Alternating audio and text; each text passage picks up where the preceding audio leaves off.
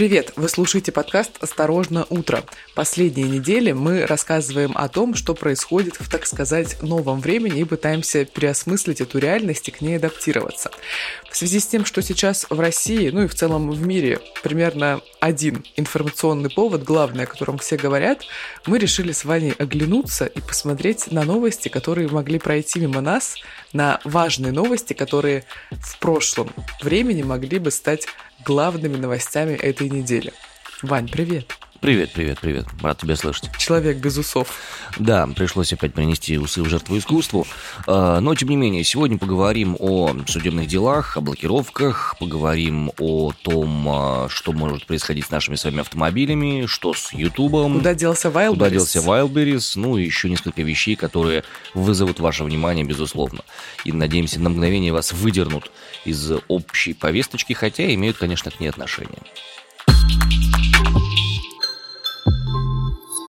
Главное и самое громкое за прошедшую неделю – это то, что гособвинение запросило для Алексея Навального 13 лет колонии. А также было уточнение, что обвинители просят строгий режим. Кроме того, представитель прокуратуры призвала установить дополнительно для политика штраф в миллион двести тысяч рублей. Напомним, Навальный отбывает наказание ВК-2 во Владимирской области по делу Евроше. Срок истекает летом 23 года. В этом году в суд поступило новое дело против политика. Его обвинили в мошенничестве на почти 3 миллиона рублей, которые были выделены в качестве пожертвований на деятельность ФБК, который признан экстремистской организацией и запрещен в России. А еще еще Алексей Навальный включен в список террористов и экстремистов. А, да? Включили. Так, хорошо, ладно, окей. Кроме того, обвиняют его в неуважении к суду во время процесса о клевете на ветерана Игната Артеменко. И, собственно, вот такие вот истории происходят. Обвиняют еще в хищении 350 миллионов рублей, собранных, собственно, для ФБК, и в материалах приводится более 100 фраз Навального. Также МВД России объявила в розыск Киру Ярмыш. Она является пресс-секретарем основателя ФБК Алексея Навального. И помимо этого суд заменил брату Алексея Навального Олегу условный срок на реальный. Ну что же, работает, работает система исполнения наказаний. Хоть какая-то стабильность в этом есть, прекрасно. Вот что касается срока Олега Навального, я про это даже не слышала, хотя известно об этом стало еще в конце февраля, 18 числа.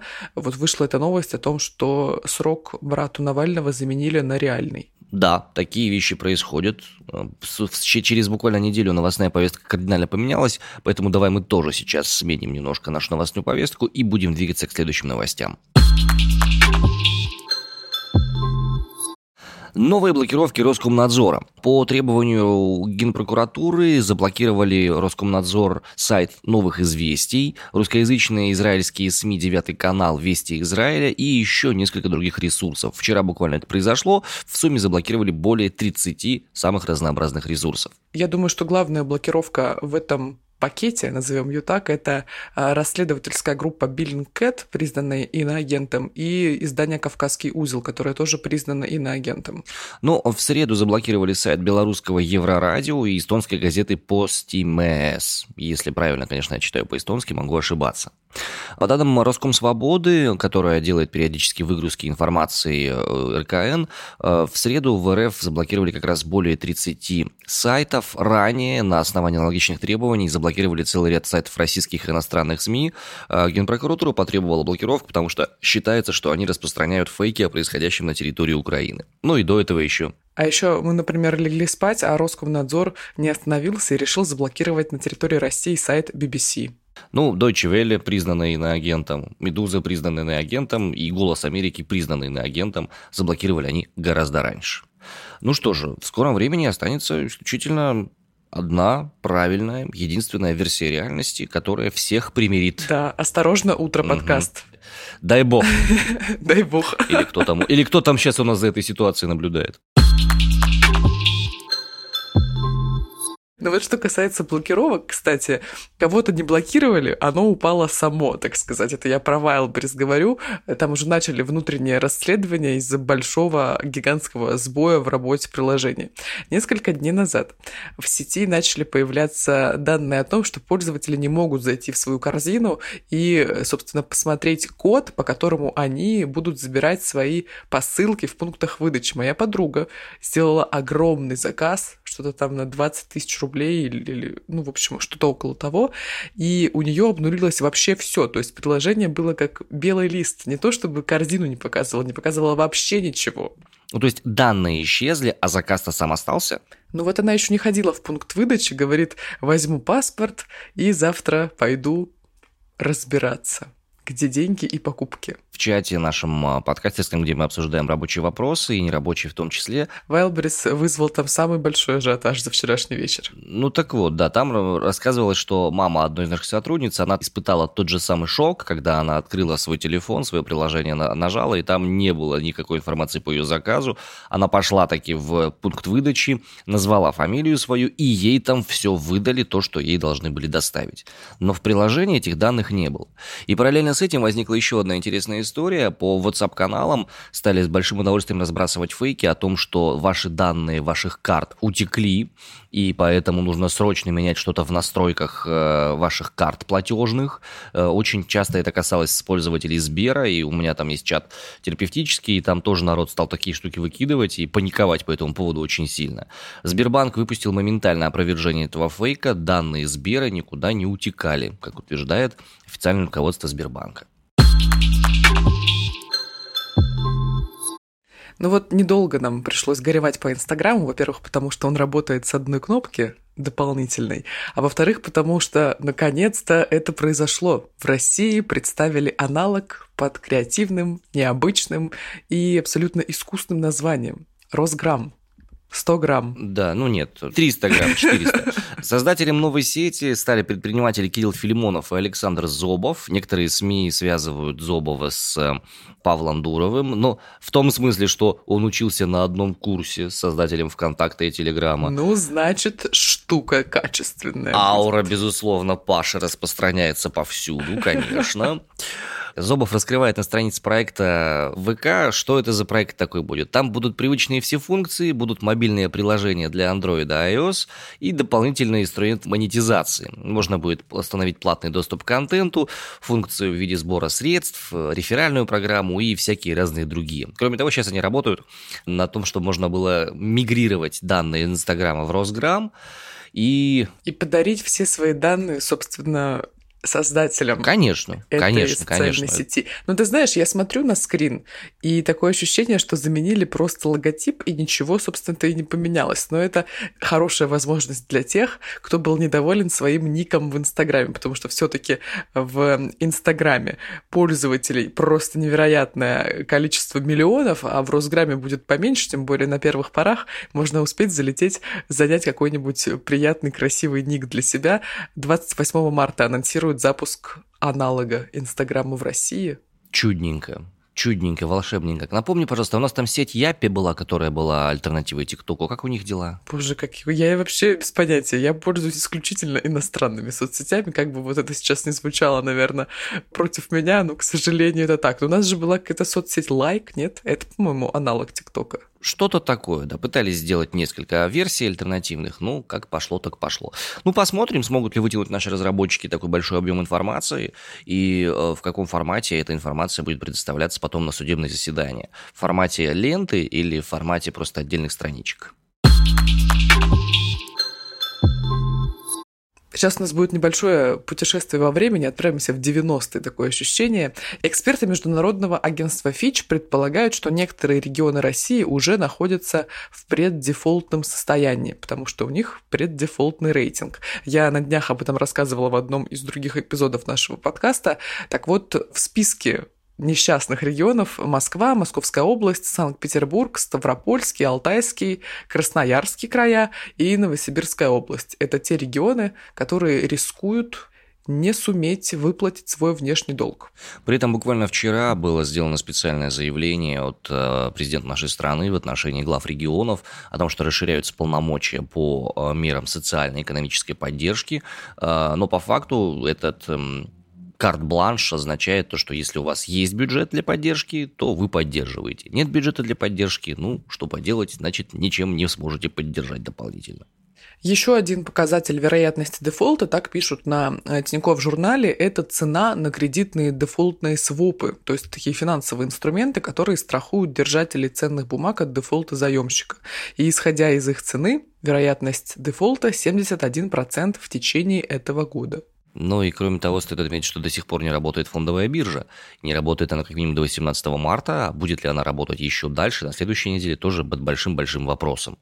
А это тоже за собой ряд рисков дергает, связанных с тем, что компании, которые не торгуются, акционерные общества, акционеры могут воспользоваться специальным правом выкупа своих собственных долей, и это может обрушить к чертовой бабушке вообще экономику даже крупнейших самых компаний, которые существуют на российском рынке и российские по своей сути. Поэтому рано или поздно придется открывать биржу, и вот что там будет происходить. Ну вот сегодня 17 марта, а на 16 число американское издание Bloomberg предрекало России дефолт в иностранной валюте. Ну, кажется, его не произошло. Но жизнь научила нас прислушиваться к прогнозам Америки, кажется. Не уверен, что эта фраза сейчас является актуальной, Арина. Они все-таки находятся с другого конца земного шарика. Многие моменты в нашей жизни не понимают. Вообще, зачем нам валюта, Слушай, по большому счету? ну а ты не понял, о чем я говорю? Да, да, да. Вот что да понял говорили я, американские да понял, я издания? понял, что Росграм не взлетит, они говорили. Все, понятно. Ну, типа. Если брать прогнозы более, скажем, заземленные в нашу конкретную человеческую жизнь, есть интересный прогноз от гендиректора страховой компании «Рисо Гарантия» Игоря Иванова. Он сказал, что э, опыт экономических кризисов показывает, в ближайшее время могут начаться массовые угоны автомобилей. Э, такие мрачные прогнозы сейчас существуют в среде страховых компаний. Ну, с другой стороны, а что им еще делать? Тренд на дефицит запчастей для иностранных тачек, он как бы стимулирует спрос на серые запчасти – и через это, вполне возможно, начнутся угоны тех машин, которые недостаточно хорошо защищены. А, по словам Игоря Иванова, в риске находятся почти все иностранные машины без исключения. В период нестабильности всегда заметно возрастает число хищений автомобилей. Ну и россияне начали больше копить, говорит нам статистика. Да, совершенно верно. Одной строкой буквально новость. Доля граждан, которые стали откладывать средства, выросла с 68% до 81%. Получается, что экономическая и финансовая грамотность, она вот только в такие периоды становится гораздо более актуальной. Нет бы раньше немножко начать. Может, с лучшими бы результатами финансовыми мы вошли в эту всю ситуацию. Ну вот вроде заканчивать нужно на такой хорошей новости на чем-нибудь таком, знаешь, развлекательном. А нет. И вот мы с тобой раньше всегда рассказывали о каких-нибудь э, кинопремьерах, ну, в общем, новости бантики у нас были. И вот если бы не контекст этой новости, это тоже мог, могла бы быть новость бантик, потому что она про YouTube. Но не так, потому что в Госдуме пояснили, при каких условиях YouTube все-таки в России заблокируют. Поясняли пару дней назад. Вот, значит, замглавы Комитета Госдумы по информационной политике Антон Горелкин заявил, что YouTube заблокируют, если компания продолжит участвовать в информационной войне. Что подразумевается под информационной войной и участием YouTube в ней, Вопрос открытый, собственно, формулировка рамочная, как и большинство формулировок, которые использует государство российское. Но накануне православный канал «Спас» попал под блокировку на Ютубе, и что-то вот как-то это как будто не очень хороший знак для Ютуба, не очень хороший и правильный жест с его стороны, э, если хочется остаться в России, работать. Ну, я думаю, Ютубу как бы ничего не хочется особо. Но вот мне бы хотелось, чтобы он остался, конечно. Ну, хотелось бы, конечно, но я думаю, что объективно глядя на всю на эту историю, мы можем понять, что YouTube осталось совсем-совсем недолго, потому что он продолжает блокировать пророссийские ресурсы, и через это я подозреваю, что осталось совсем немножко, когда уже кто-то скажет, ну все, это последняя капля, если там заблокируют мульт РФ какой-нибудь, телеканал, где мультики российские, все, на детей посягнули, давайте будем глушить и эту штуку тоже. Ничего не хочу сказать, по этому поводу плохого. Ситуация такая, какая она есть, и для того, чтобы обеспечить свой доступ к каким-то альтернативным источникам информации, необходимо будет думать, как это лучше сделать, дамы и господа. Но YouTube уже некоторое время назад прикрыл лавочку монетизации для российских каналов, так что сейчас все, что выходит на YouTube от российских видеоблогеров, это выходит, как правило, со встроенной рекламой, потому что YouTube больше за это не платит, хотя раньше это были, конечно, бюджеты просто невероятные. Сардоническая улыбка по этому поводу выползает на лицо. Теперь можно смотреть любимых блогеров без перебивок на ненужную рекламу. Нет, ну почему? Ну внутри-то есть встроенная реклама, где себе Ирина Шихман рассказывает, например, э, где учиться на программиста в онлайне. Слушай, ну это интеграции. Меня всегда раздражало на Ютубе ролики, которые вылетают перед каким-то этим, там, и особенно если их два. Тебе хочется срочно посмотреть, каким образом нужно поменять седло у велосипеда. Да, про велосипед обязательно. А они тут тебе, понимаешь, показывают два ролика там рекламных, там по пять минут каждый.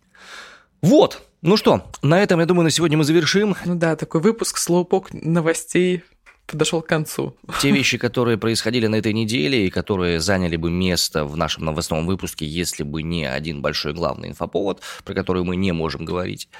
И, соответственно, Двигаемся дальше. Завтра будет еще один выпуск. Как вы обратили внимание, у нас каждый день новые форматы, новое звучание возникает, новые темы. Где-то мы обсуждаем что-то с нашими коллегами, где-то с нашими родственниками, где-то какие-то вещи, которые произошли за выходные, касаются главной темы.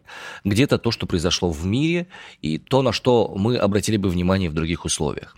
Как бы то ни было, мы продолжаем работать, мы поддерживаем с вами связь, у нас есть телеграм-канал, можете туда писать свои мысли, идеи, предложения. Телеграм-бот специальный, называется это все «Осторожно, подкасты». У нас есть даже группа ВКонтакте. Кстати, да, в Одноклассниках пока еще не завели, но мало ли, посмотрим. Может, еще пару лет, и я до этого созрею. Чего пару лет-то? Пару месяцев. Вот с Росграмом не подружишься и отправишься в Одноклассники. Не-не-не, в Одноклассники там есть э, особый способ захода, то есть если в ТикТоке нужно было указать, что тебе больше 13, то здесь нужно доказать, что тебе больше 40. Мне еще есть несколько лет до этого момента, да. Чего? У меня профиль в Одноклассниках появился, знаешь, когда? Ну, мне было лет 13. А у тебя психологический возраст выше. Спасибо, Иван. Все, закончили. Всем пока, да.